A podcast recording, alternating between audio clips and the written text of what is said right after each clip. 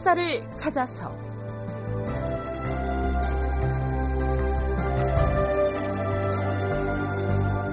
제 527편 단종 왕위를 넘기다. 극본 이상락 연출 김태성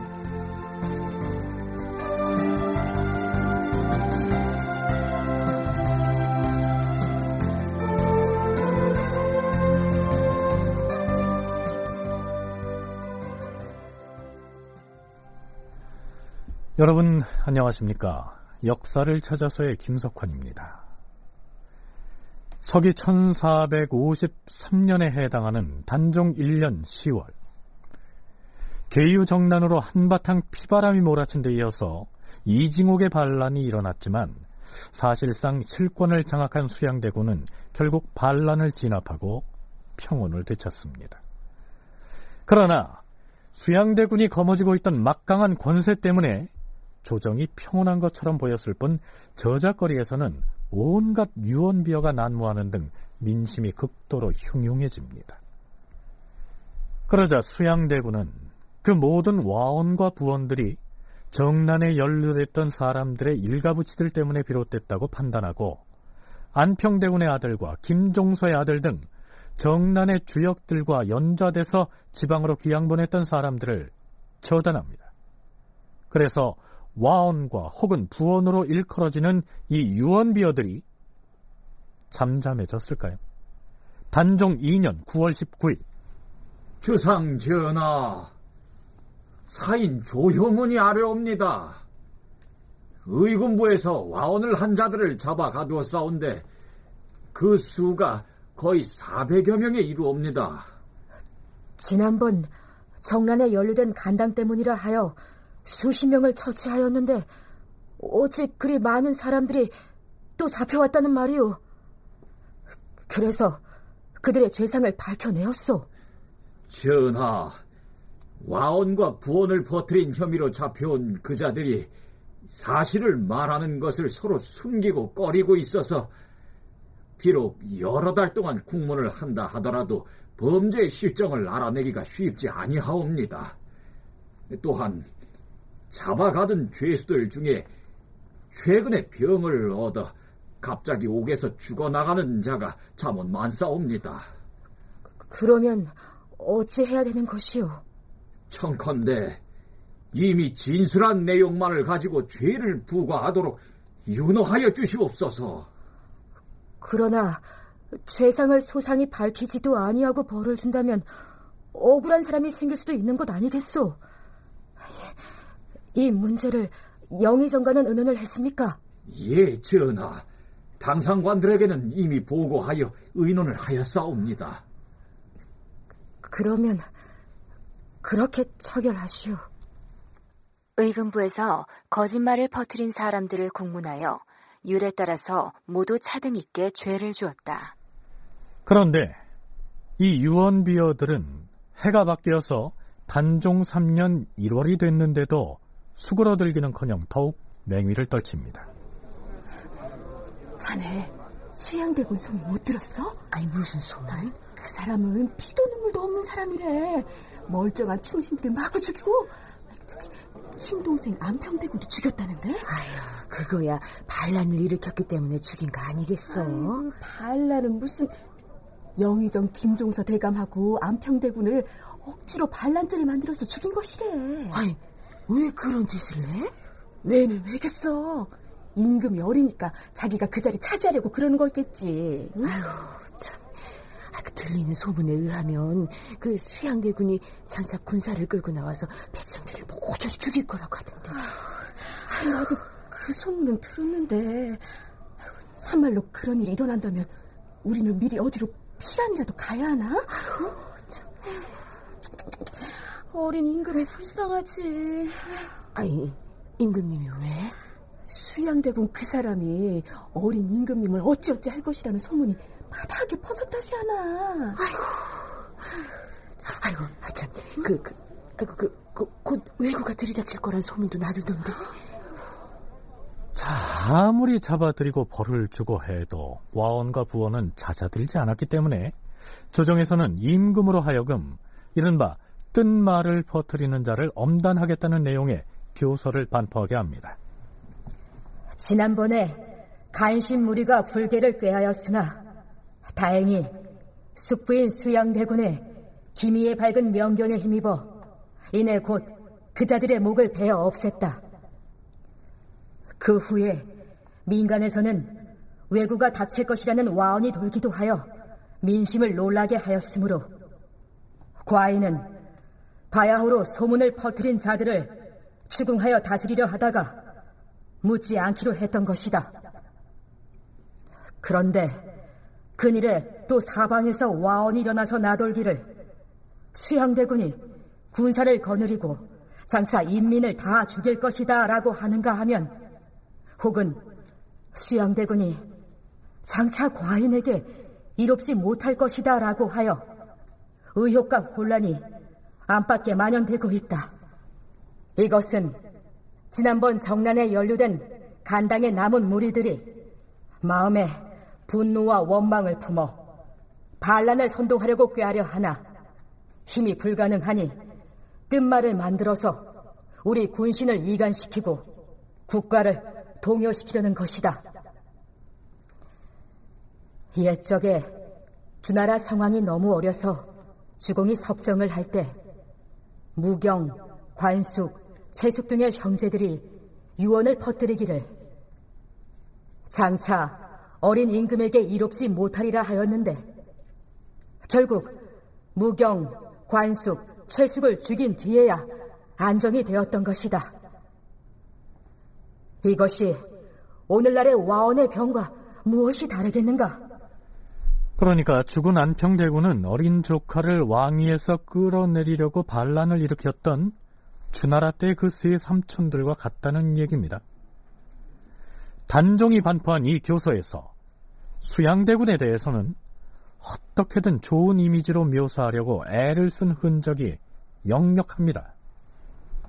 와언을 퍼뜨린 자들에 대하여 대신과 법관들은 율에 의거하여 엄벌에 처하도록 청하였으므로 과인도 모두 법대로 처치하고자 하였더니 숙부가 아래기를 무지한 백성이 간사한 물에게 현혹되어 망령되게 서로 와언을 전하여 소문이 퍼진 것이니 그들을 많이 잡아서 죽이는 것은 옳지 않사옵니다. 이렇게 말리셨고 과인도 또한 생각하기를 와언을 퍼뜨린 자를 잡을 수 없다면 그 말을 전한 자들에 대해선 너그러운 법으로 관용을 베푸는 것이 옳다고 생각하여 숙부의 뜻에 따르기로 하였다. 그러나 앞으로는 경중을 참작하여 그 정상이 심한 자는 중한 법으로 처치할 것이다. 아, 숙부의 충성과 공훈은 오로지 과인뿐만 아니라 실로 종묘와 사직에 미치는 바가 크다. 어찌 뜬 말 몇 마디로 이간할 수 있겠는가? 그러나 앞으로 만일 뜬말을 퍼뜨리는 자가 있으면 곧 잡아서 과인에게 고하라. 반드시 후한상을 주겠노라. 단종의 명의로 발표된 이 교서에서 극구 수양대군을 칭송하면서 와원과 부원을 퍼뜨린 사람들에게 경고를 보내는 이 모양이 역설적으로 당시의 흉흉한 여론에 수양대군이 얼마나 초조해했는가를 가늠하게 합니다. 국사편찬위원회 김영도 편사연구사의 얘기를 들어보시죠. 민심이 불안한 쪽으로 당연히 영향을 끼쳤을 것이고 이제 전국을 안정시키고 이제 개유정난을 이제 당연한 거로 이제 몰아가야 되는 수양대군 측의 입장에서는 그런 말이 자꾸 나오는 게 좋을 리가 없는 일이고요. 그렇기 때문에 그에 대해서는 그런 말이 없도록 하라는 지시라든지 아니면 지역에서 누가 어떤 와원을 하다가 적발됐거나 고변이 있거나 해서 어, 보고 올라오면 그거는 철저하게 처벌해라 하는 지시가 세조대 내내 계속 있습니다. 김영두 연구사도 언급을 했습니다만 수양대군과 관련된 이 와원과 부원들은 정작 그가 왕위에 오른 뒤인 세조 치하에서 더욱 맹렬하게 기승을 부림으로써 당사자인 세조의 심기를 괴롭게 만듭니다. 그런데 연세대학교 윤훈표 연구원은 이 와원 부원 파동을 오히려 수양대군 쪽에서 부추기고 조장했을 가능성도 있다는 분석을 내놓습니다. 조선 사람들이 당시 제일 무서워하는 게 외구라고 한다면 외구가 쳐들어온다 이런 이제 소문을 퍼뜨려 가지고 그런 위협이 만약 가중된다라고 하면 사람들이 누구를 바라겠느냐 강력한 카리스마와 리더십을 갖고 있는 사람들에게 의존할 것이다라고 그, 그쪽에서는 파악하고 있었던 것 같습니다. 그렇기 때문에 이제 이 적절한 인물이 수양이다. 이렇게 이제 맞소문을 좀 뭐 퍼트을 가능성이 제가 보기엔 대단히 높았던 것 같습니다. 그러니까 수양을 반대하는 측의 어떤 소문과 수양을 지지하는 측의 어떤 소문을 이렇게 서로 막그 퍼트리면서 일종의 경쟁 같은 걸 해가지고 민심을 자기 편으로 끌어들이려고 했던 것 같습니다. 그러니까 수양대군 측에서는 이러한 효과를 노리고 특히 외구 관련 와원들을 퍼뜨렸을 수도 있다는 얘기입니다.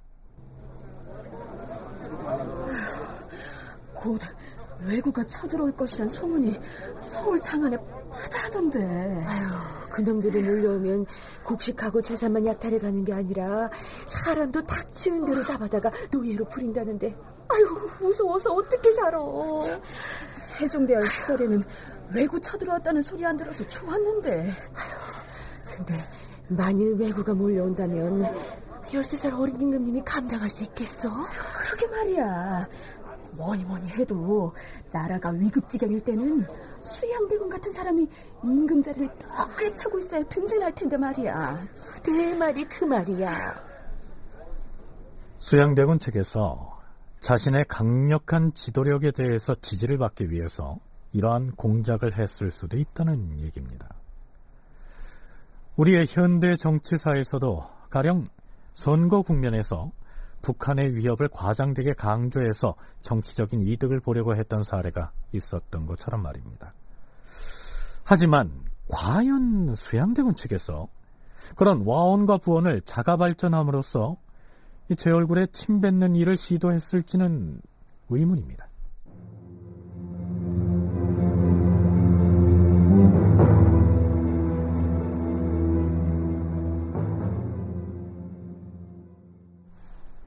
조선 왕조실록 기록 중에서 단종 3년 1월 24일치의 기사 내용은 우선 그 형식 면에서 매우 획기적입니다.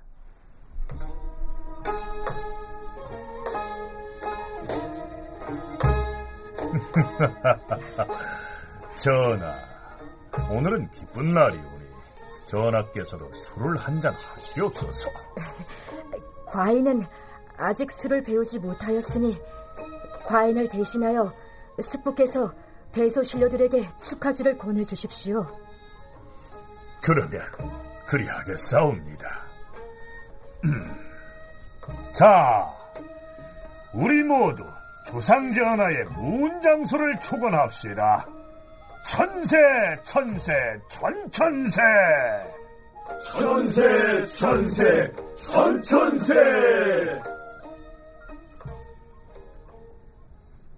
이날 정난 공신들을 사정전에 모아서 잔치하고 교서와 맹족을 나누어 주었다.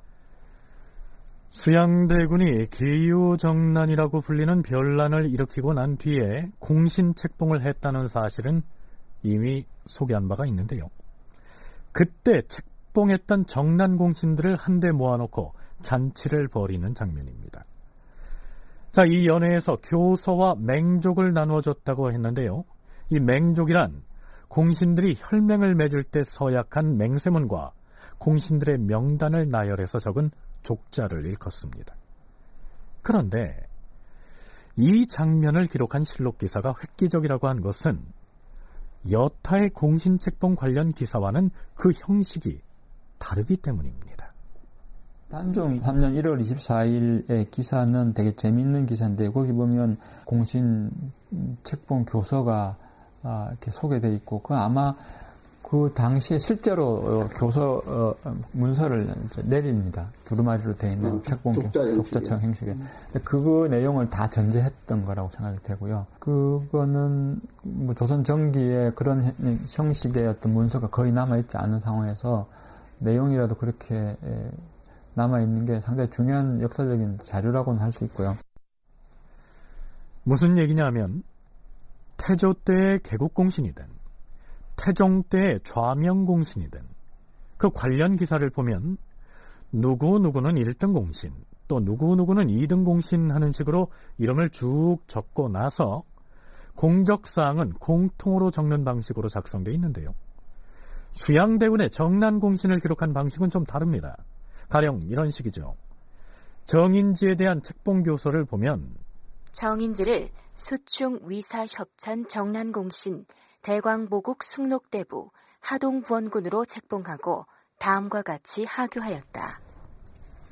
경은 기질이 맑고 온화하고 성품이 밝고 민첩하였다. 시와 문은 당나라 시대의 유명한 문인 한유와 두보를 능가하고 뜻과 한문은 은나라 시대의 명제상인 이윤과 공자의 제자였던 안연과 부합한다. 지식이 넓고 크니 당당한 군자의 도량이요. 흉금이 활달하니 낙낙한 장구의 풍도로다. 뜻밖의 안평대군 이용이 간신 황보인 김종서 등과 더불어 밖으로는 번장과 결탁하고 안팎에 나누어 운과하게 하니 화기는 잠깐 사이에 바라게 되었다. 이때 숙부 수양대군이 밝게 알아서 맨 처음 대의를 부르짖으니 경이 능히 계획에 협조하여 명분을 바르고 죄역을 토벌하였도다. 역정무리는 단숨에 무찌르고 나라 운수는 바람 번드는 사이에 편안하여졌도다. 내가 사직을 보존함을 생각하니 그대의 큰 공이 가상하여 공운을 책정하여 1등 공신으로 삼고 그 부모와 아내에게 관작을 주고 자, 1등 공신인 정인지에 대한 공적사항은 상당히 길게 이어집니다. 조금 건너뛰어서 한명회에 대한 책봉 교서는 또 이렇습니다. 그대 한명회는 숭과 효로 뜻을 세우고 예와 의로 일에 복무하였다. 지위가 비록 낮고 몸이 비록 궁하나 뜻이 참으로 원대하였으며 사람들도 또한 큰 그릇이라 일렀다. 지친인 안평대군 이용이 몰래 불계를 범했을 때 수양숙부의 한마디 말을 듣고서 중의의 묘책을 분발하고 마음에 쌓인 회포를 다하여 곤남과 더불어 숙부를 격려하고 능히 간첩을 써서 그 정상을 모조리 알아냈을 뿐 아니라 자, 이런 식으로 한명회가 기후정난 과정에서 담당했던 역할을 일일이 열거해가면서 칭송하고 있습니다. 이런 식으로 1등 공신부터 3등 공신까지 일일이 개인별 공적사항을 따로따로 기록하고 있습니다. 명단을 쭉 적어놓고 뭉뚱그려서 기록한 여타의 기사들과는 달리 개개인의 공운을 따로따로 명부에 올리고 두루마리 족자에도 적어서 나누어 줬으니까 정난 공신들을 실질적으로 선택해서 책봉한 수양대군으로서는 그렇게 함으로써 그들로부터 한층 더 높은 충성을 이끌어낼 수 있다고 여겼겠죠. 그런데 이 공신 중에는 계유정난의 진행 과정에서 아무런 역할을 하지 않은 사람들도 포함되어 있는 점이 또한 이채롭습니다. 김영두, 윤훈표 두 전공학자의 얘기를 차례로 들어보시겠습니다. 어, 수양대군에게 동조적인 입장에 있었던 대신들, 예를 들어서 뭐 이계전이라든지 이런 사람들이 정인지라든지 이런 사람들이 들어가고 신숙도 뭐 그런 그룹에 포함된다고 할 수 있고요. 그 다음에 이제 좀 재밌는 거는 집현전의 학사들 몇 명이 성산문고를 들어가는데 그 사람들은 아마 제 생각에는 그 직전에 김종서나 황보인이 단종대 정권을 잡고 있을 때 상당히 비판적인 입장이 있었습니다.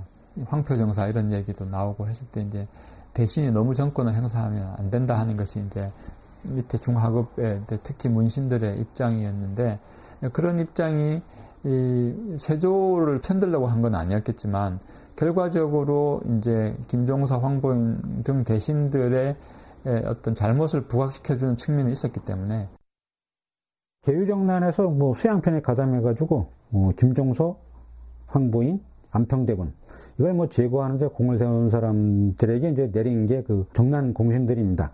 모두 이제 43명인데요. 그 1등은 뭐 그 수양대군, 그 다음에 뭐 정인지, 뭐 이런 이제 그 인물들이고요. 그래서 이제 한 명에까지 포함해서 12명이고, 2등은 이제 11명이고, 3등은 어, 이제 20명인데, 모두 다, 다, 어, 세조의 최측근 인물들이었습니다. 근데 여기 하나의 예외가 들어있는데요. 그것이 성산문입니다. 공이 없는데 왜 이 사람은 들어갔냐? 이 사람은 이제 집현전 학설을 대표하는 사람들이기 때문에 협력을 얻고자 공신으로 책록을 했습니다. 그런데 이 사람이 왜 공이 있냐? 이걸 이제 보여줘야 됩니다. 집현전 학사들 몇몇이 공신록에 올라 있는 것은 예전에 영의정 황보인과 좌의정 김종서 등 의정부의 대신들이 어린 단종에 대해서 섭정에 가까운 영향력을 행사했을 때 황표정사로 상징되는 그들의 전횡을 비판한 적이 있었는데요. 수양대군이 그러한 점을 기억해 두었다가 공신으로 책봉한 것이 아닌가 이러한 추측입니다.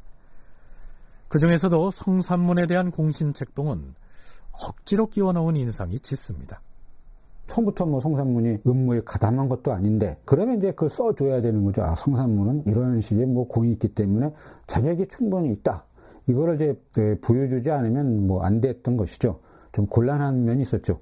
나중에 이제 그 성산문은 예, 단종 보기 사건이 이제 터지면서 예, 박탈이 그 됩니다만 어쨌든 그 이전에는 공신이니까 무언가 공이 있다고 하는 것을 문서나마 확실하게 이제 보여줄 필요가 있었다. 그걸 제외하고는 대부분 그 세조 정권의 어떤 중추들인데 이 사람들의 그 가장 문제가 정당성입니다. 정말 이 사람들이 공이 확실한지 그것을 이제 보여줘야 됐는데 그 보여주기 위해서 교서 작성이 아주 필요했던 것이죠. 공신 책봉 후에 성산문은 자신은 아무런 공을 세운 바가 없다면서 공신록에서 이름을 빼달라고 요청하지만 받아들여지지가 않습니다. 공신으로 책봉된 사람이 그걸 취소해달라고 요구한 것은 찾아보기가 힘든 사례지요.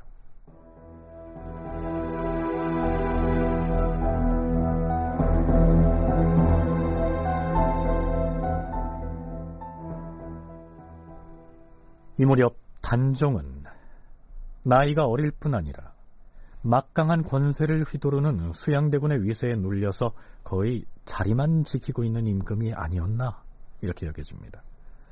물론 단종처럼 어린 나이에 즉위한 임금도 없지는 않았지요. 제9대 임금인 성종 역시 12살의 왕위를 물려받았는데요.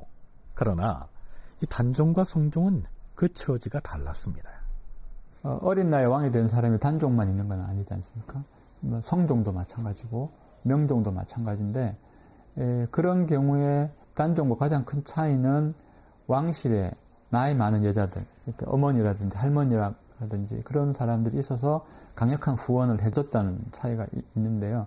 단종은 그렇지가 않다 하는 거죠. 어머니는 단종을 낳다가 죽었기 때문에 어머니는 얼굴도 본 적이 없고요. 그래서 이제 할 수 없이 단종은 어, 할머니 손에 자랐는데 그 친할 그 뭐 후궁들이 많기 때문에 애기 보면 혜빈 양 씨가 세종의 후궁인데 단종을 키웠다 이렇게 보통 얘기하고 있습니다. 단종에게 모후나 대비가 있어서 수렴청정을 했더라면 수양대군에게 휘둘리지 않고 왕권을 지켜낼 수도 있었겠죠. 이러한 상황에서 어린 시절부터 단종을 키워온 혜빈 양씨야말로 단종에게는 할머니이면서도 어머니 같은 존재였겠죠. 혜빈 양씨는 세종의 후궁입니다. 양씨는 이제 원래 궁인이었는데요. 그 문종을 갖다가 이제 보살피다가 문종이 이제 병이 들어가지고 아주 열심히 보살폈던 것 같습니다. 그때 그 세종의 눈에 딱 들어와가지고 후궁이 되었습니다. 그러니까 이제 그 처음부터 문종하고 아주 관계가 깊고 옆에서 이제 보았던 사람이죠. 그리고 이제 그 세자빈이 그 나중에 이제 현도광후인데 그 단종을 나오는 갑자기 이제 그 이 세상을 떠나게 되자 그 단종을 맡아서 길렀던 것이 바로 이, 이 해빈입니다. 왜냐하면 그 문종 과 가까운 그런 어떤 그 궁인이었기 때문이죠. 그래서 이제 세종이 이제 죽은 후군 밖에 나가서 이제 살다가 왜냐면 뭐 세종이 후궁으로는 나가야 되니까 살다가 그 단종이 즉위한 후에 자기를 어렸을 때 키워줬으니까 불러옵니다. 해빈을. 그리고 이제 그 해빈이 낳은 왕자들도 들어오게 되는 거죠. 그렇다면 셰빈 양 씨를 비롯한 왕실 가족들은 계유정난으로 안평대군이 희생된 이 상황을 어떻게 받아들였을까요? 어서 오세요. 그렇잖아도 쓸쓸하던 참이었는데 오늘은 모처럼 두 대군이 나를 찾아주시니 고맙습니다. 해빈마마께 문우드리는 것이 당연한 일인데 별 말씀을 다 하십니다. 요즘 주상전환 가끔 만나십니까? 쉽게 만나지 못하지요. 그 어린 나이에 노예한 대신들에게 둘러싸여서 얼마나 외롭고 힘드실지. 지금도 안평 형님 생각만 하면 가슴 속에서 우라가 치밀어 올라 견딜 수가 없습니다. 안평 형님이 어딜 보아서 몰래 반역 음모를 꾸밀 사람입니까? 김종서 대감하고 시를 지어 주고받았다 해서 반역자로 몰아서 잡아 죽이다니 어찌 고륙지간에 이럴 수가 있다는 말입니까? 그럴 사람이 아니었지요. 우리 안평대군은. 안평대군하고 시문을 주고받은 사람이 어디 김종서 대감뿐이었습니까? 그림은 또 얼마나 잘 그렸다고요. 참, 안평 형님이 남기고 가신 글씨와 그림들은 누가 어떻게 처리를 했습니까? 수양 형님의 지시로 모두 태워 없애버렸습니다. 어찌 이럴 수가? 천하의 명필이었는데. 네, 실제로 안평대군이 강화로 유배됐다가 사약을 받고 세상을 떠난 직후인 단종 1년 10월 25일의 실록 기사에는 이러한 내용이 올라 있습니다. 그때 안평대군 이용과 이현로의 집에는 괴상하고 신비스러운 글들이 많았는데 수양대군이 보지도 않고 모두 불태워버렸다.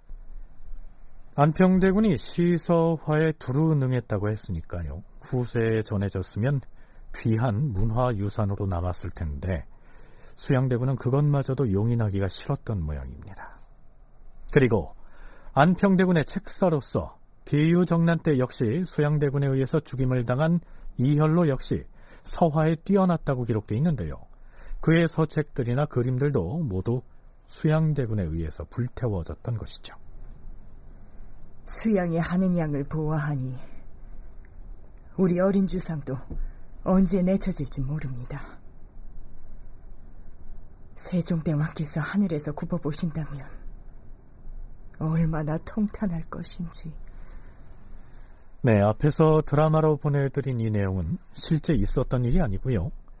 왕실 사람들인 혜빈 양씨와 안평대군의 동생인 금성대군 그리고 혜빈 양씨의 친아들이죠 한남군 등이 모이게 되면 안평대군의 죽음을 안타까워하고 또 수양대군의 행태에 분노하는 이러한 모습을 보이지 않았을까 해서 일부러 꾸며본 것입니다. 안평대군이 그 난역죄로 제거됐다. 하니까 이제 왕실과 가까운 정치인들은 아주 큰 충격이었습니다. 정말 그 안평이 그런 식의 어떤 그 음모를 꾸몄는가. 그럴 사람이 분명히 아닌데 그들은 너무나 그잘 알고 있었던 것이죠. 안평이라는 사람이 그렇게 권력에 탐해가지고 김준소 같은 사람하고 합작해서 단종을 몰아내고 자기가 왕이 되려고 했다. 이게 믿어지느냐. 이건 안 믿어진다라고 이 사람들은 뭐 처음부터 생각했던 것 같습니다.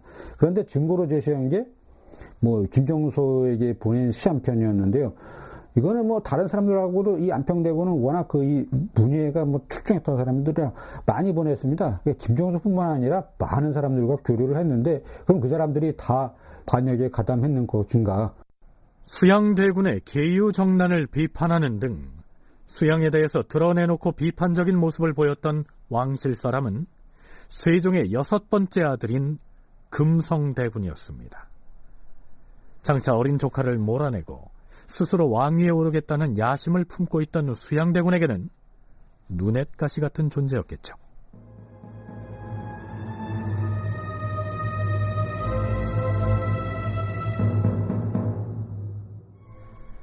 단종 3년 윤 6월에 대단히 중요한 사건 하나가 터집니다. 수양대군의 왕권에 대한 욕망이 노골화된 사건이라고 할 수가 있겠죠. 자, 오늘은 매우 중대한 사안을 논의할 것이니 모두 자리에 앉아보세요.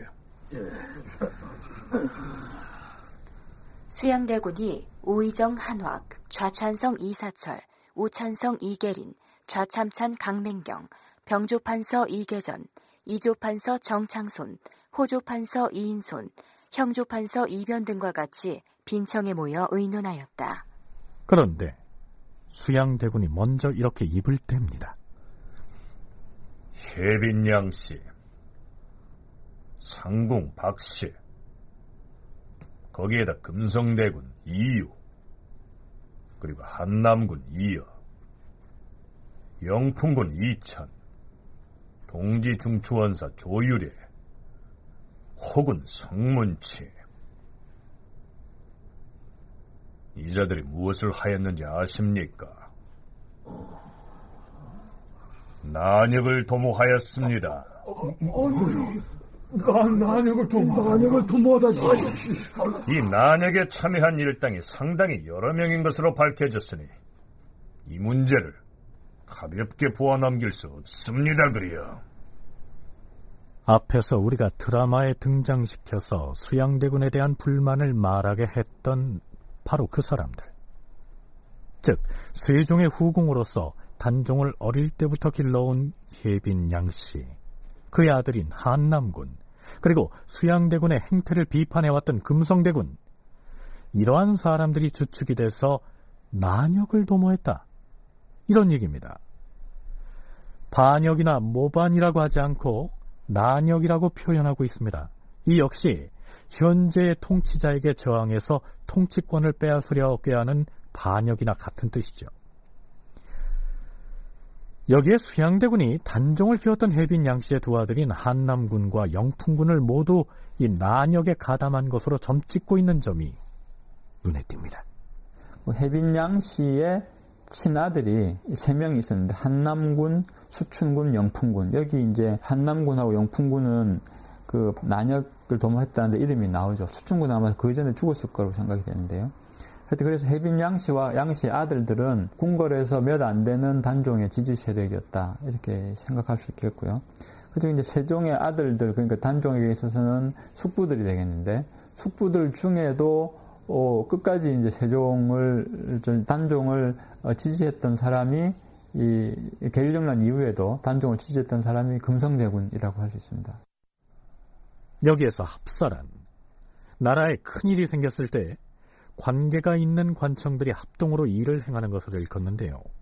요즘식으로 말하자면 국가적으로 매우 크고 중대한 사건이 터졌기 때문에 합동수사본부를 차려서 조사하게 했다.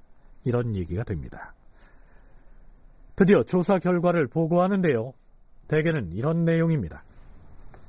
금성대군은 이전에 지은 잘못을 스스로 반성하지 아니하고 무사들과 은밀히 교류하였사오며 그 일당에게 후이정을 베풀면서 해빈 등과도 서로 결탁하였사옵니다. 또한 자신의 양모인 의빈으로 하여금 해빈궁에 들어가 거처하게 하였고 그 유모인 총명 등을 시켜 수시로 은밀히 왕래하여 왔사옵니다. 또한 금성대군은 상궁에게 계집종을 주고는 서로 통하며 안부를 전하여 왔사옵니다.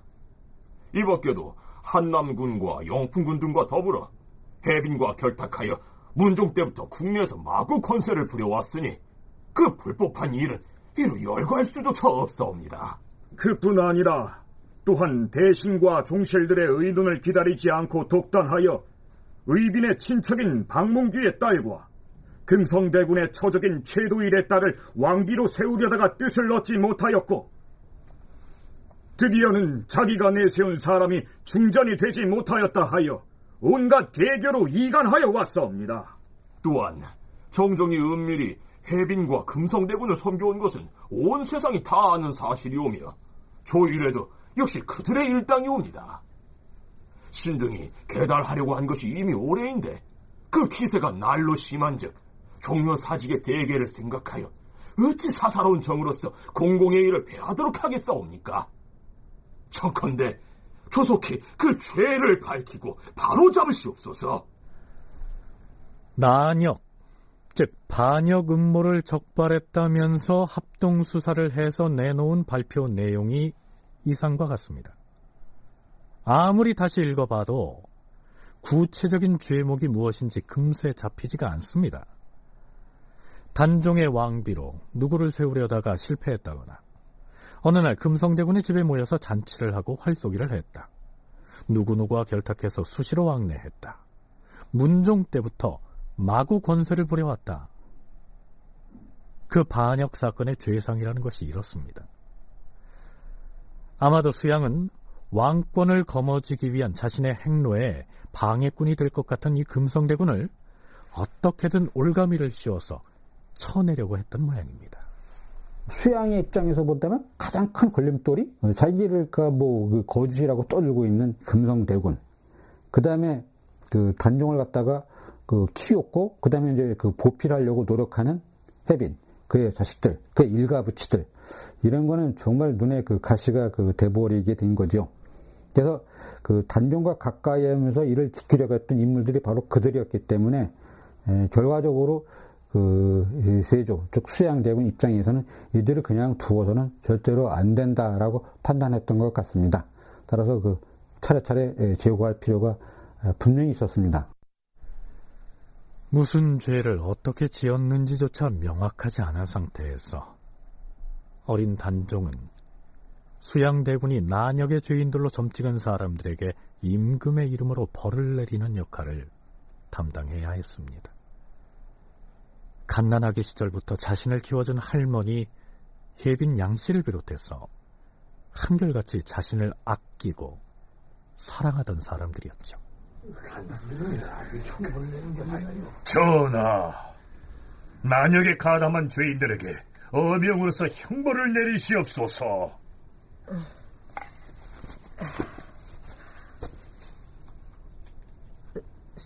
숙부, 여기 적힌 이 사람들이 난역의 죄를 범한 죄인들이라 하였습니까?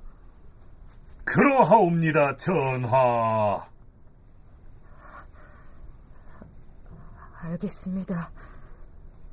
그러면 경들이 올린 대로 과인이 벌을 내리겠습니다.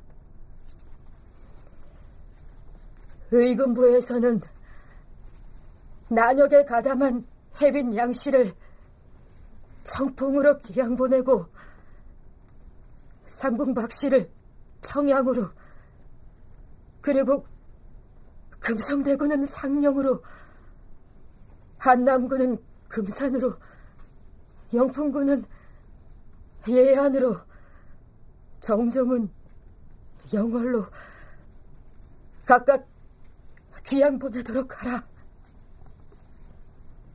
또한 조율에는 고신을 거두고 옥에 가두라.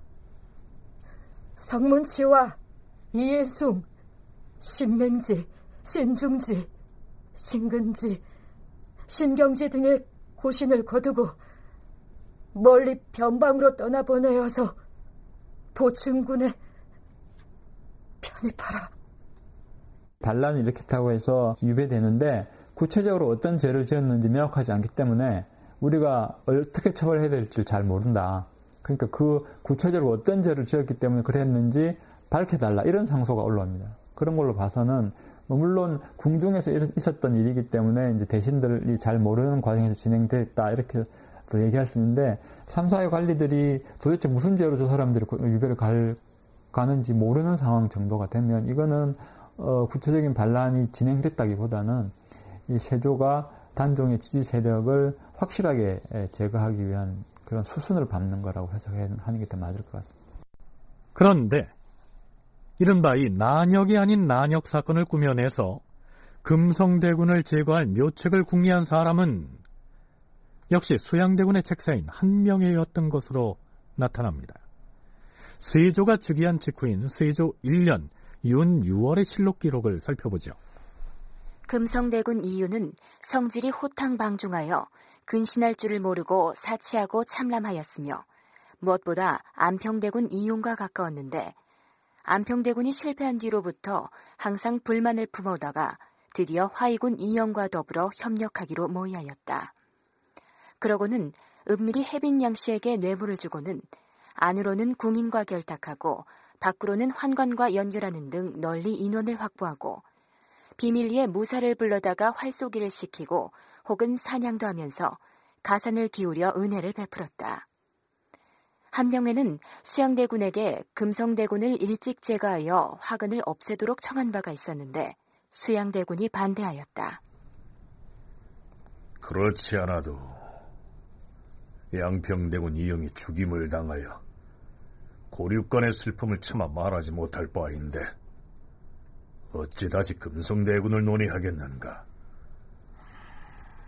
삼가고 다시 말하지 말라. 대군 마마, 죄는 큰 것과 작은 것이 있어온데 은혜를 베풀어서 큰 죄를 은폐할 수는 없사옵니다. 원컨대 깊이 유의하시옵소서. 안평대군을 없앴으니 화근은 이미 제거되었는데 또다시 금성대군을 도모할 수는 없는 일 아닌가? 만약 그러하시다면 그의 행동을 잘 관찰하시어 그의 일당을 제거하여 다시는 죄를 짓지 못하게 하는 것이 가할 것이옵니다. 그리고 얼마 안 되어 금성대군의 음모가 더욱 드러나므로 무 사람들이 모두 그의 제거를 청하였던 것이다. 금성대군이 일찍이 수양대군을 쫓아 주역을 배운 바가 있는데 수양대군이 그를 사랑하였다. 수양대군은 금성대군의 평생을 보전하게 하려고 사람들의 나쁜 말을 모두 거절하고 받아들이지 않았으며 혹시 금성대군이 의심하고 두려워할까 염려하여 매양 손수 글을 써서 통문하며 물품의 증여가 끊이지 않았다. 그러나 금성대군은 오히려 수양대군에게 원한을 품고 있었다. 수양대군은 극진히 그를 아꼈는데 금성대군은 수양대군의 고륙지간의 사랑을 몰라보고 원한을 품었다. 이러한 내용입니다. 어찌됐든 별로 지은 죄도 없이 금성대군을 비롯한 단종의 측근들은 유배형을 감수해야 했는데요. 이 사건을 설계한 사람이 바로 한명회였던 것이죠. 자, 그렇다면 금성대군은 장차 유배형에 그치게 될까요?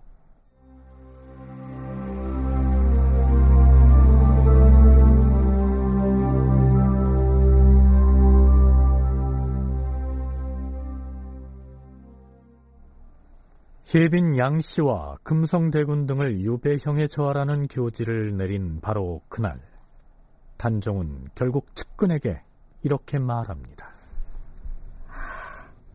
내가 나이가 어리고 중앙과 지방의 일들을 두루 잘 알지도 못하는 탓으로 간사한 무리들이 은밀히 발동하고 난을 도모하는 싹이 종식되지 않으니 이제 대임을 영의정에게 전하여 주고자 합니다. 전하, 지금 영의정이 서울과 지방의 모든 일을 다 총괄하고 있사온데 다시 어떤 대임을 영의정에게 전한다는 것이옵니까? 내가 이전부터 이미 이런 뜻이 있었거니와 이제와 그 계책을 정하였으니 다시 고칠 수는 없습니다. 속히 모든 일을 그렇게 처리하도록 하시오. 아니 되옵니다, 전하. 명을 거두어 주시옵소서. 과인이 이미 마음을 정했으니 그리할 수는 없소. 자, 그렇다면 단종은 왜 이때에 이르러 갑작스럽게 왕위를 넘기겠다고 했을까요? 윤은표 연구원의 얘기입니다.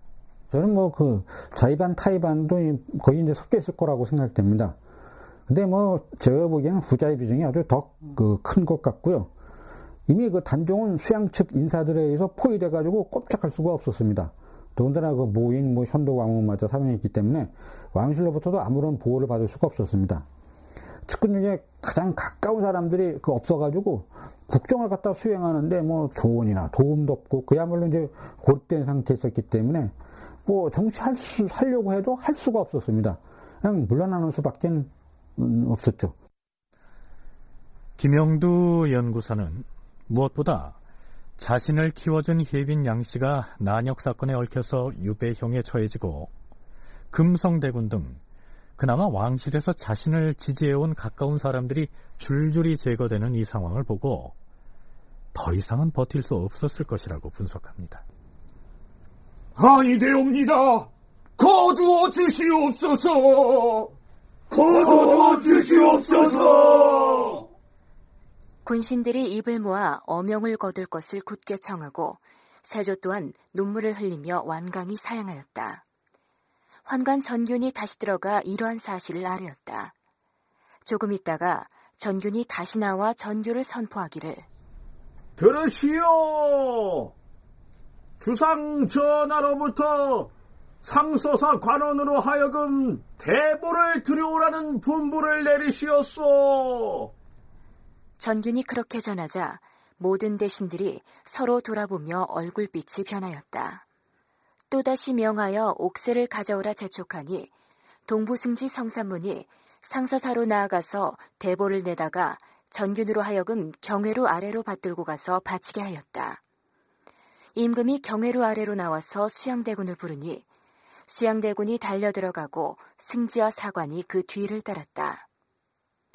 임금이 일어나서니 수양대군이 엎드려 울면서 굳게 사양하였다. 임금이 손으로 대보를 잡아 수양대군에게 전해주니 수양이 더 이상은 사양하지 못하고 이를 받고는 엎드려 있었다. 그러자 임금이 말하였다. 이제 대보를 넘겨드렸으니 숙부님이 이 나라의 새로운 군주입니다. 부축하여 모시고 가십시오. 자, 이 장면을 상상하면서 뭐 그래도 수양대군이 왕위를 넘겨받지 않으려고 사양을 하는 것을 보니까 본래부터 왕위를 탐하지는 않았나 보다. 이렇게 생각해서는 안 됩니다.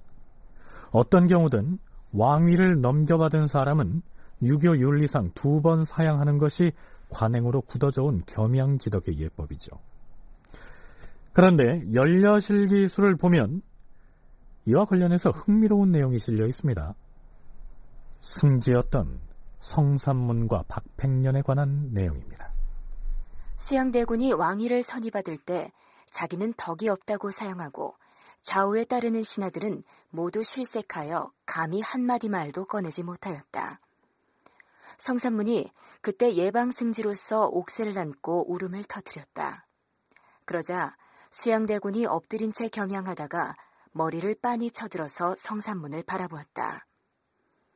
이날 박팽년이 경회로 못가에서 빠져 죽으려고 하자 성산문이 굳이 말리며 말하였다. 이제 비록 왕위는 옮겨졌지만 우리 임금께서 아직 상황으로 계시지 않은가? 그러니 우리가 악착같이 살아남았다가 도모하면 못할 것이 없을 게야. 도모하다가 안 되면 그때 죽어도 늦지 않을 것이네.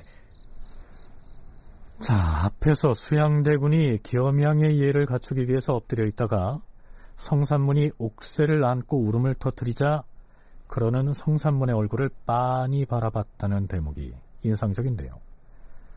수양대군은 성산문의 이러한 모습을 보고서 단종이 수양에게 왕위를 선의하는 것을 찬성하지 않는다는 사실을 간파하고 어디 두고 보자 그랬을지도 모르겠습니다. 단종에게서 수양에게로 왕위가 넘겨진 이 상황을 두고 세조를 옹호하는 측에서는 여러모로 한계를 느낀 단종이 자발적으로 수양대군에게 왕위를 양보한 것이다. 따라서 수양대군이 왕위를 찬탈한 것은 아니다. 이렇게 평가하기도 합니다. 실제로 노산군 일기에는 그렇게 올라 있기도 하죠. 그러나 단종이 자의에 의해서 수양에게 왕위를 넘겼다고 보는 사람은 그리 많지 않습니다. 우리가 만났던 두 명의 연구자들 역시 같은 견해를 피력합니다. 단종에게 환경을 갖다가 아주 극도로 고립되고 아무도 돌보지 못하게 만들어 주었던 사람들이 바로 수양대군과 그 일파들이었습니다. 그러니까 단종이 이제 어쩔 수 없이 뭐 자기 뜻보다는 거의 뭐 밀려서 등뜸 밀려서 나간 것처럼 이렇게 이제 그 돼버리니까 이때 이제 자신들에게 쏟아지는 비난을 모면하기 위해서 자발적으로 넘긴 것이다. 아주 뭐 자발적인 것이 없지 않았겠죠. 왜냐면 아무도 없고 뭐 어떻게 하려고 해도 할 수 없으니까 이렇게 되면 내가 뭐 물러나야 되지 않을까 이렇게 한마디 그냥 던진 게 죄송하지만 이제 그 이야기를 받아가지고 아주 크게 부풀려가지고 이미 물러나려고 했다. 나이가 어리고 그 다음에 어린 나이에 왕이 된 이후에 개유정난부터 시작해서 여러 가지 모반 사건, 반란 사건으로 어떻게 보면 어, 혈육 간의 어떤 그런 투쟁이 일어났는데 그런 것에서 무력감을 느껴서 난 도저히 능력이 안 된다. 그러니까 유능한 우리 이 숙부께서 왕을 해주는 게 좋겠다. 이렇게 이제 서술이 되어 있습니다. 근데 이제 그거를 액면 그대로 믿기에는 바로 앞에 있었던 사건, 그러니까 금성대군과 해빈 양씨 세력을 반란 모의로 엮어서 유배 보내는 거하고 너무 이렇게 시기적으로 맞닿아 있고 그건 그래서 서로 영향을 주고 받았다라고 말할 수밖에 없는데 예, 그거는 누가 봐도 어, 단종을 지지하는 왕실 세력을 일망타진하는 사건이었고. 네, 김영두 연구사는 단종이 수양대군에게 선의를 하기 전에 양측에서 어떤 조건을 두고 협상을 했을 가능성도 상상해 볼 수가 있다고 얘기합니다. 예를 들어서 단종과 수양대군이 사전에 직접 만나거나 혹은 대리인을 내세워서 선의의 조건에 대해서 의견을 나누었을 수도 있다는 얘기죠. 주상, 이제 그만 그 무거운 짐을 벗어서 이 숙부에게 넘기세요. 숙부님, 어찌하여 해빈과 금성대군을 또다시 영모로 벌하려고 하십니까? 그것은 내가 만든 사건이 아니고 사헌부 관리들이 조사하여 밝혀진 명백한 난역 음모입니다. 그 러면 그 두 분을 어찌하시려고요? 영모 사건 연루자는 목숨을 부지할 수 없다는 사실을 모르십니까? 그, 그러면 그, 그분들을 안평대군처럼 또 그렇게 죽이시겠습니까? 내가 그리하겠다는 것이 아니라 이 나라의 법에서 아니 대명률에서 영모 사건은 그렇게 다스리도록 돼 있습니다. 그분들을 살려주십시오. 그러면 선의를 하겠습니다. 선의를 하신다고요?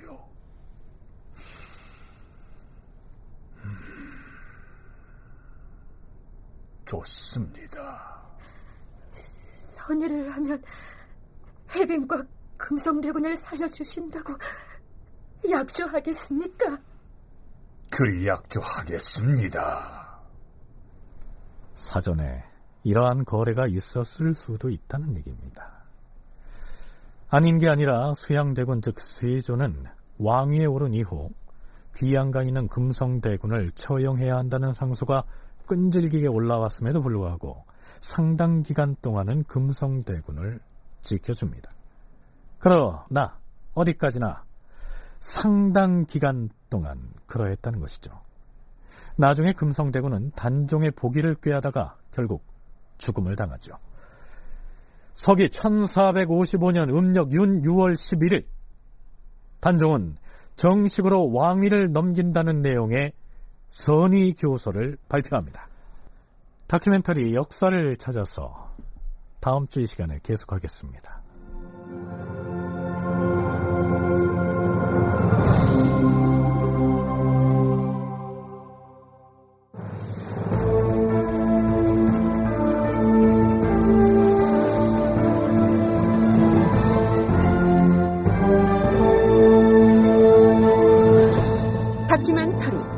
역사를 찾아서 제 527편 단종 왕위를 넘기다 이상락 극본 김태성 연출로 보내드렸습니다.